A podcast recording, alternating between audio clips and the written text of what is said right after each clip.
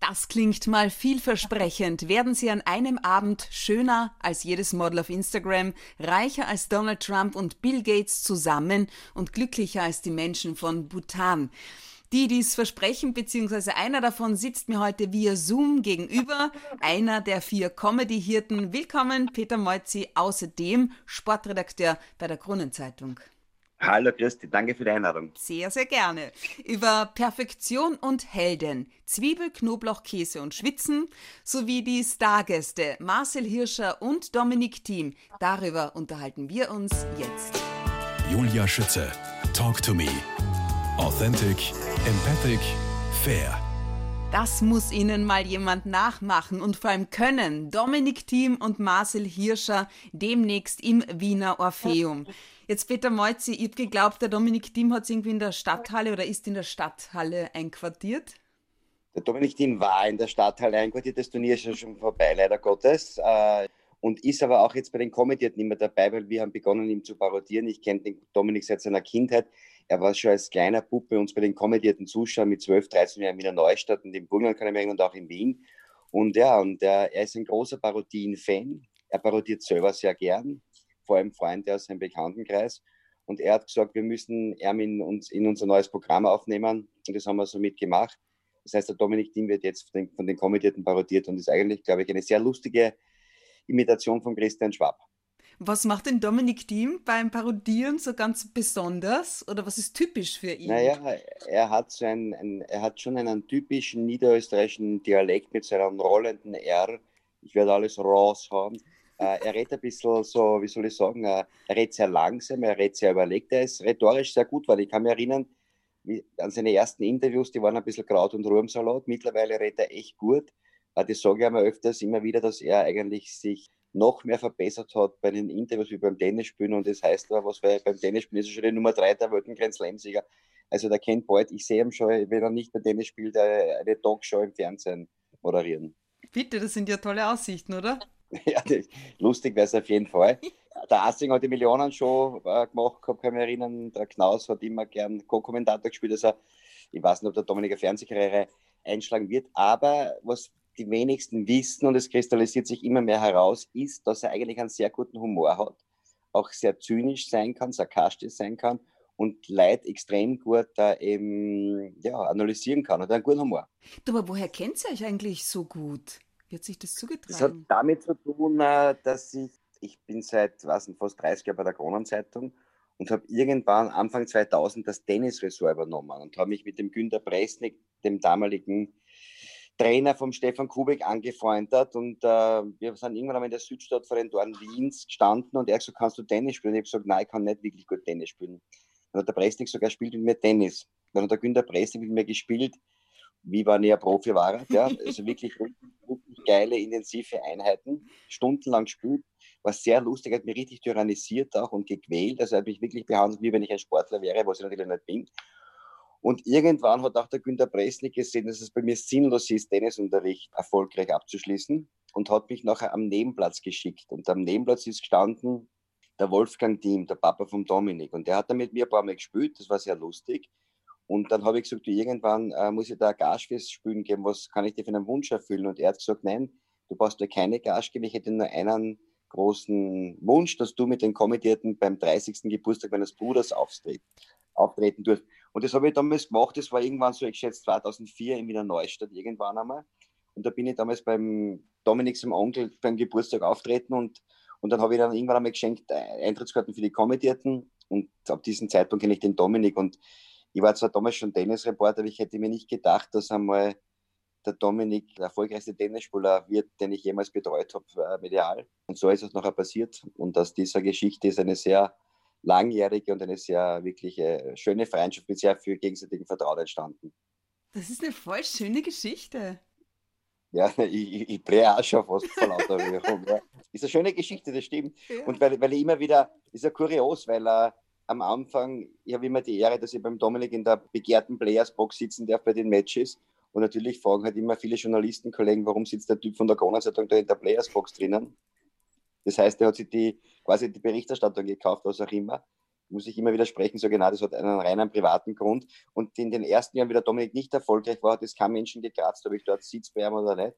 Und jetzt war er halt mehrmals in einem Grand Slam Endspiel war und die US Open gewonnen hat, haben sie halt gesagt, na, wie, wie geht es, dass der Typ von der Gonnerseite in der Box sitzt? Also die Erklärung ist eine langjährige Freundschaft. Mhm. Der hat schon als Kind bei mir im Garten gespielt, der Dominik zum Beispiel. Und da war noch kein Red, dass er mal Grand Slam Champion wird. Wow. Apropos erste Reihe und damit zurück zu eurem Programm. Alles perfekt. Ihr habt sogar Angela Merkel mit dabei. Die Alles Perfekt Show wurde ja. jetzt komplett überarbeitet und heißt Alles Perfekt die 100% Show. Äh, best of bis zum Impfstoff, weil wir natürlich mit dem Corona reagieren mussten. Wir haben jetzt ganz viele neue Parodien drinnen. Wir beginnen die Show mit einer Pressekonferenz aus, der, aus dem Bundeskanzleramt der Christian Schwab noch den Kurz noch, ich den Kogler, der Herbert Heiler den Van der Bellen und der Rolf Lehmann den, den Anschober und der Schwab auch noch den Nehammer. Und wir beginnen mit der klassischen Pressekonferenz der vier Herren, wie wir es jetzt eigentlich seit März täglich gewohnt sind und haben die Show natürlich komplett adaptiert, aktualisiert, natürlich auch ein bisschen Corona-tauglich machen müssen. Wobei ich immer sage, es ist 50 Prozent aktuelles äh, aktuelle Themen aus dem Corona-Schwerpunkt und 50 Prozent wirklich Best-of-Geschichten, weil äh, man schon merkt, irgendwie, dass die ganzen Leute dieses Corona-Thema ein bisschen satt haben. Und es dann beim noch vom Corona her ist, ein bisschen gar viel. Aber du kommst halt nicht an diesen, an diesen Wahnsinn vorbei. Das stimmt. Apropos stimmt, ich muss ehrlich gestehen, wie bei euch zuletzt war im Programm, ich habe noch nie so viel und auf einmal an einem Abend gelacht. Also mir hat wirklich mein ganzer Brustkorb wehgetan. Das ist ein ganz, ein ganz ein schönes Kompliment, äh, das du mir gibst.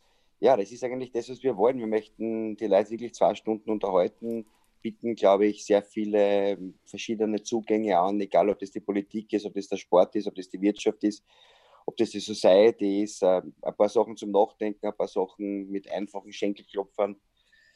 Eine illustre Mischung der Typen. Ich glaube, es sind vier komplett verschiedene Charaktere. Und das ergibt, glaube ich, im Endeffekt einen ganz netten Cocktail, wo man, wo man hoffentlich sich gut unterhalten fühlt. Und ich glaube, seit dieses ganze Corona-Jahr war für uns ein Horror, weil wir haben 80 Termine absagen müssen heuer. Boah. Wir haben eine ganze Österreich-Tournee quasi cancelt. Wir haben extrem lässige Geschichten gehabt rund um Weihnachten, die halt alle natürlich storniert werden mussten, weil die Firmen keine Events machen dürfen. Das ist sehr, sehr zart gewesen.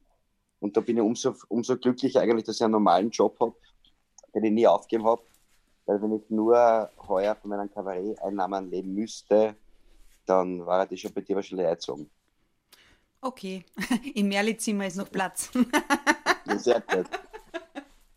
Peter Molzi, das heißt, ihr habt ja. die Angela Merkel ausgeladen? Kommt vor, die Angela Merkel ah, natürlich, es kommen sehr viele vor, es kommen auch der Donald Trump vor, keine Diskussion, im Herbst sind die US-Wahlen, es kommt der, der Schwarzenegger vor von den ehemaligen Politikern, wenn man das als Governor so bezeichnen kann, das war super.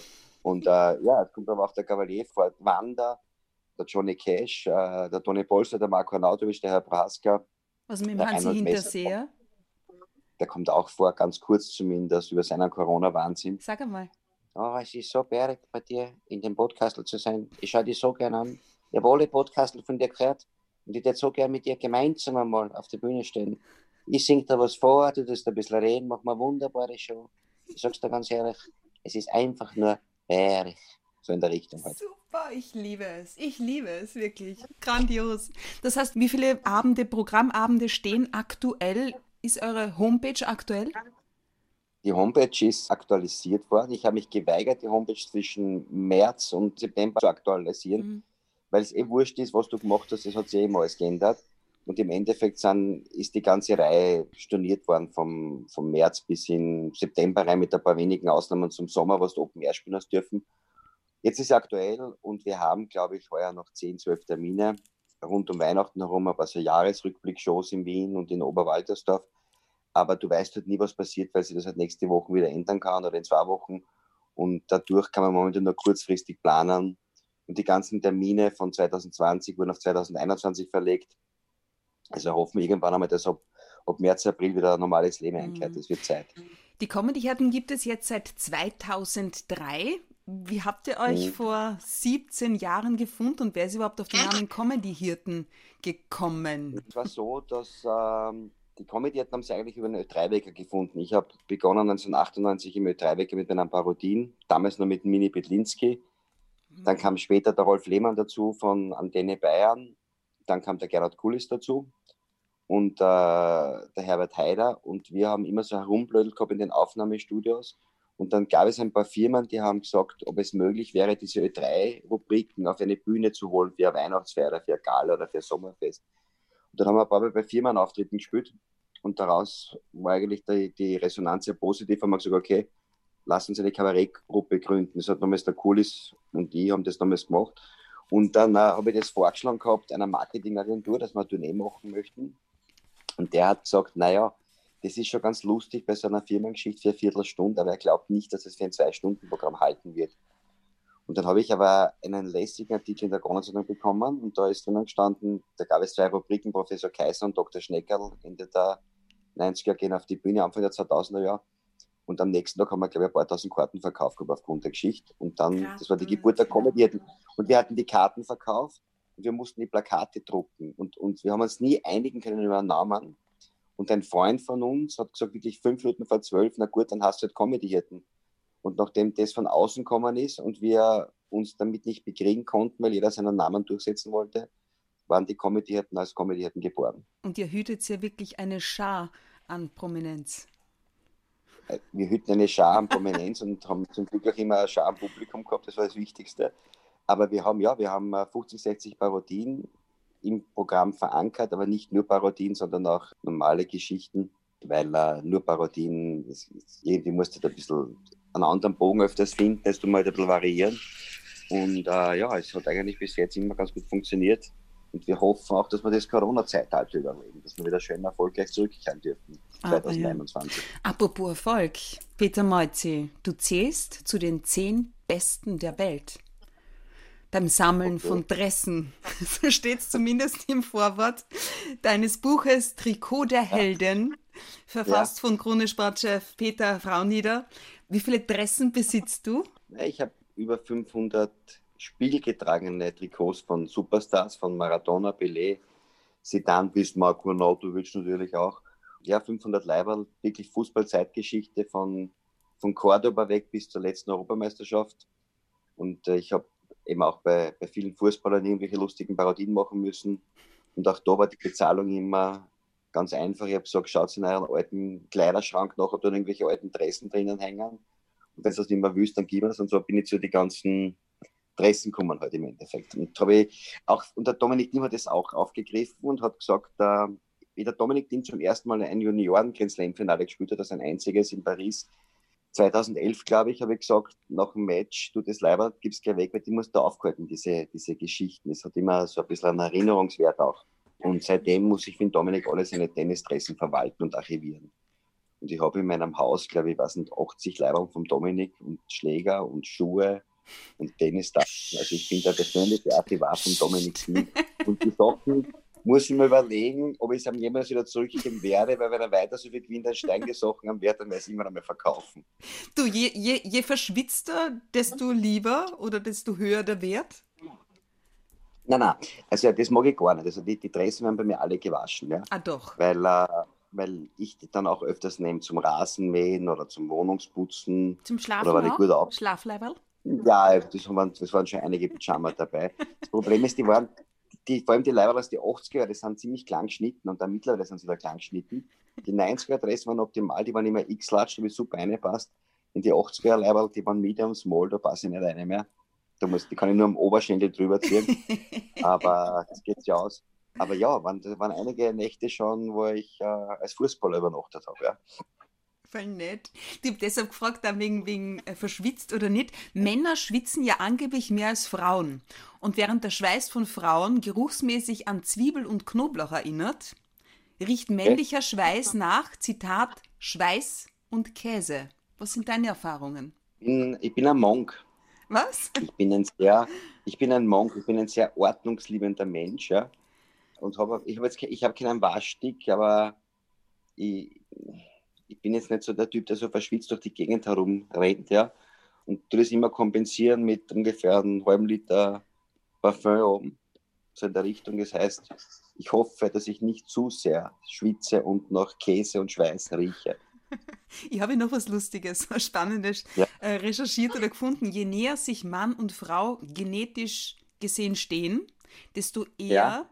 Wird der Schweißgeruch als abstoßend beschrieben. Soll heißen, die Natur trägt dafür Sorge, dass genetische Vielfalt in der Fortpflanzung bevorzugt wird und damit auch die Resistenz gegen neue Krankheitserreger gesichert wird.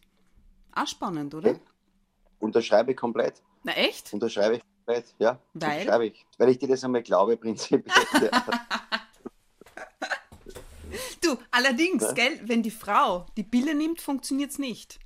Die okay. Pille gilt nämlich als Beziehungskiller. Was anfangs ohne Pille noch gut gerochen hat, kann durch die Pille voll abturnen. Welche Erfahrung äh, hast du äh. gemacht? Ich meine, es geht da anders, ja? Wenn du eine Frau weiter. kennenlernst, die die Pille nimmt und dich anziehend findet, die die Pille ja. dann absetzt, weil Babys ja. gemacht werden sollen, kann sein, dass es nicht ja. funktioniert, weil sie die nicht mehr riechen kann. Wie war es bei dir? Ja, ich sage dir was, ich bin 47 Jahre alt, mein Sohn ist 13. Ja, das ist alles einmal abgeschlossen.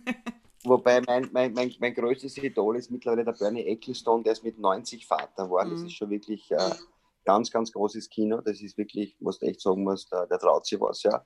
Was aber auch super ist, wie der Christian Schwab bei uns im Kabarett erwähnt, was auch super ist für die Frau vom Ecclestone, weil sie kann nachher dem Kind und dem Bernie zum Frühstück das gleiche Essen verabreichen, was auch natürlich perfekt ist. Aber mit 90 muss ich nicht mehr fort, weil mit 47, ich glaube, dass ich die Familienplanung abgeschlossen habe.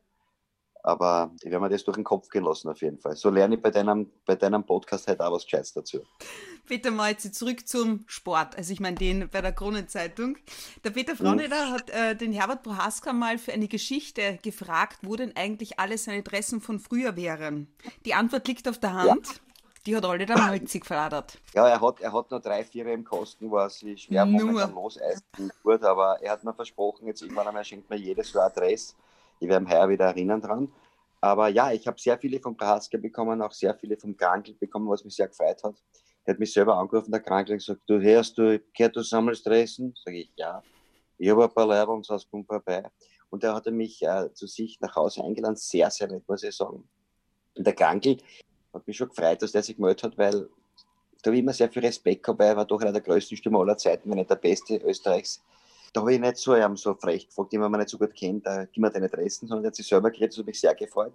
Und ich habe total gern die Sachen, so aus den 80er Jahren, Ende der 70er Jahre, Anfang der 90er Jahre, wo ich eben vom Kleinkind bis zum Teenager gereift bin. Und das erinnert mich halt so an die, an die unbeschwerten Tage damals noch, was du ein Match angeschaut hast und was du halt den, den Toni Polster zugejubelt hast den ich später parodiert habe, oder dem Krankl und dem Prohaska. Und die ganzen Spiele, die ich damals als Kind gesehen habe, die Trikots dieser Spiele hängen jetzt alle bei mir im Kosten. Und da gehe ich oft einfach am Abend in, mein, in meinen begehbaren Fußballleiberschrank und schmöke in den Erinnerungen und freue mich über mein Kind. Ja, komplett fanatisch. Ja. Und was, nachdem ich am Monk bin, ist mir alles total zusammengekramt, ist ja logisch. Ne?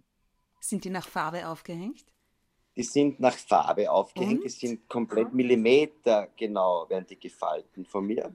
Es kommt beim Backpapier zwischen rein, damit wirklich die Rückennummer nicht irgendwie da mit dem Material, nein, das ist kein Theater. Und das, wird, und das darf kein angreifen als ich. Und wenn es mal ganz fad ist, so wie es während dem Lockdown war im März, April, nehme ich die Trikots raus aus dem Kasten und das noch einmal falten und schauen wir es an und dann, dann, dann fotografiere es für meine Instagram-Seiten. Also da bin ich ja ein bisschen ein bisschen ein Nerd, ein bisschen ein Freak, ein bisschen ein Eigenbrötler in der Geschichte. Das auf Instagram habe ich tatsächlich auch gesehen. Ich frage mich jetzt, welches Shirt war das allererste und wie bist du zu deinem aller, allerersten gekommen?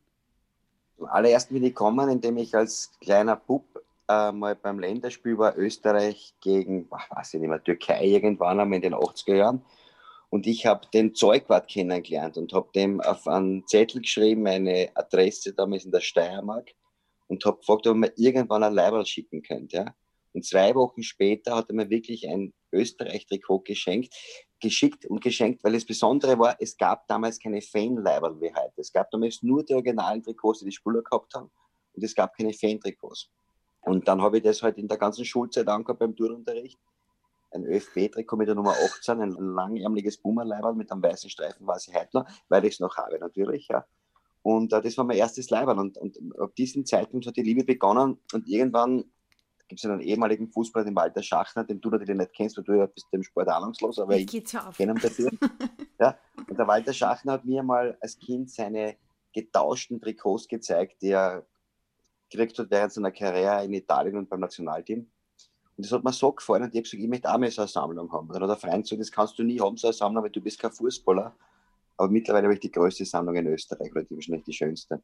Und so habe ich mir meine Kindheitsträume verwirklicht in den letzten Jahrzehnten mittlerweile schon.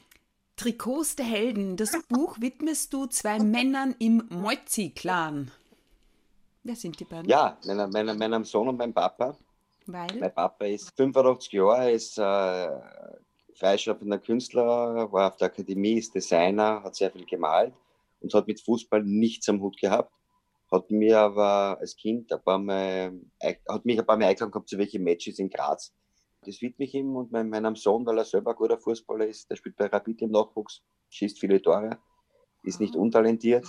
Und, aber er, er hat überhaupt nichts über für die Dresden. Das ist auch kurios. Er ist ein super Fußballer und hat für meine Trikots nichts über. Er darf also muss ich schauen. angreifen. Nein, angreifen. Ja, er darf schon angreifen. Der darf es angreifen. Aber halt nur, wenn er halt mit, streng, mit, mit strengen Blicken von mir ist, wird halt alles überwacht. Und wenn ich nicht daheim bin, wird das von Videokameras überwacht. Da wird Geht's alles kaum. dokumentiert. Nein. Du das ganze Haus überwachen, ich will immer wissen, so eine Familie macht eben keine Freiräume. Na, stimmt nicht. Keine Kamera zu Hause.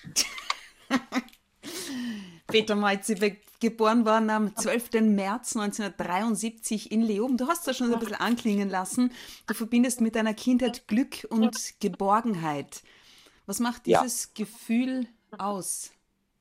Naja, das macht, es gibt eine unglaubliche Sicherheit, weil äh, ich einfach wirklich in einem sehr schönen ha Elternhaus aufgewachsen bin. Es war alles sehr harmonisch. Es war eine unbeschwerte Kindheit. Ich kann mich an keinen einzigen wirklich negativen Punkt erinnern. Vielleicht habe ich es auch verdrängt. Aber es war lässig, weil wir, wir sind in die Schule gegangen damals, sind dann mit einem Radl heimgefahren, haben die, die Schultaschen in die Ecken geschmissen, sind dann Fußball spielen gegangen oder haben irgendwo bei den, beim Bach herumgespielt oder sind in den Wald gegangen. Das war halt schon alles sehr unbeschwert und äh, es gab kein Handy, es, es gab nur OF1 und OF2, das heißt, ich war damals Dallas und Night Rider süchtig. Meine, meine Highlights damals waren Dallas am Dienstag, äh, Night Rider vom Montag bis Mittwoch, dann Raumschiff Enterprise Stimmt. und die Schwarzwaldklinik. Ja, es war halt alles sehr, wie soll ich sagen, sehr idyllisch im Endeffekt, ja. Und, und die habe ich immer hab ich sehr genossen. Und dann bin ich mit 19 nach Wien gegangen, bin äh, nach der Matura direkt nach Wien gefahren, bin am nächsten Tag zu Michael Kuhn gegangen, zum damaligen Krone-Sportchef und habe mich vorgestellt bei der Kronenzeitung und bin dann langsam aber sicher in das Getriebe hineingewachsen. Mit, welchem, mit, mit, mit, mit, welcher Motivation hast du dir da vorgestellt oder mit welchem, was hast ich du denen angeboten? Gar nichts, ich, ich bin da und ich möchte, interessiert der Sport. Ich, ich, war schon vorher bei der Steirer Krone Freiheit weiter ein paar Jahre während Gymnasiumszeit und mir das einfach immer taugt. Und ich habe immer gesagt zu meinen ganzen Freunden in der Steiermark, zu meinen Schulfreunden damals, ja, wir, wir werden uns dann nicht mehr sehen, weil wir, wir gehen irgendwann nach und der Reporter bei der Kronenzeitung. Und ich glaube, ich habe schon als 12- oder 13-Jähriger in dieses Schülerstammbuch geschrieben, äh, Berufswunsch, Journalist bei der Kronenzeitung in Wien. Und wichtig war für mich immer das in Wien. Warum war es ja nicht? Ja. Und, und ich, ich wollte immer Kabarett spielen. Also ich habe äh, alle meine Sachen und die Fußballersammlung, ich habe alle meine Sachen, die ich in meinem Leben habe, im Alter zwischen 12 und 13 oder zwischen 11 und 13 beschlossen. Mhm. Das heißt, du bist ja dann eigentlich ein Held, weil ein Held ist einer, der tut, was er kann. Die anderen tun es nicht. Na, das ist ja, das, von einem Helden bin ich einige Galaxien entfernt, aber ich habe einfach, vielleicht bin ich nicht so kreativ, dass ich mir das einfach schon als Kind eingebildet habe, was ich machen würde und habe mir nachher keine Gedanken mehr machen müssen. Ein vorsichtiger Mensch im Endeffekt, äh, ich will immer die, die, die Schäfchen quasi im Trockenen haben. Und äh, ich bin einer, der sich nachher, wenn er, wenn er was äh, beschließt in seinem Leben, sich nicht gern umstellt dann. Ja? Also das heißt, ich richte mir das her und dann bleibe ich meistens so, was ich habe. So kann man es auch sehen. Oder einfach, ich habe schon das Gefühl, dass Kinder eigentlich instinktiv und genau wissen, was ihnen gut tut und was sie wollen und wo ihre Talente liegen. Nur oft wird das von den Eltern oder von was auch immer so ein bisschen übertönt. Aber du bist ja deinen Weg gegangen und das hat dir niemand aufgehalten, sondern eher unterstützt. Ja, und ich habe das auch durchgezogen. Ich meine, da habe ich schon viele, viele anstrengende Momente in Kauf genommen, so wie jeder Mensch, muss man dazu sagen. Aber ich wollte das einfach durchziehen und wenn ich mir was vornehme, dann ziehe ich das durch. Bei manchen Sachen bin ich lasch. Aber wie die, zum Beispiel? Die, die Sachen, die man wirklich, weiß ich nicht, bei, bei, bei, wenn ich jetzt sage, keine Ahnung, wenn ich jetzt sage, äh, am 1. Jänner, ich werde heuer, ich werde mich 2021 zum fittesten Österreicher Mitteleuropäers machen. Na gut, das ist... Ich das am 2. Am 2. Jänner damit wieder aufgehört habe. Ja aber, aber, aber na, aber, aber halt, ich weiß nicht, gewisse Sachen ziehe ich halt nicht durch, oder, aber halt die wichtigen Sachen, die mir wichtig sind, die, ja, die, die versuche ich dann schon zu verfolgen. Eben. Du bist mein Held. Das ist ein der rot, ich bin jetzt schon rot, der richtig rot. Der Held des Tages. Wer ist für dich eigentlich ein Held?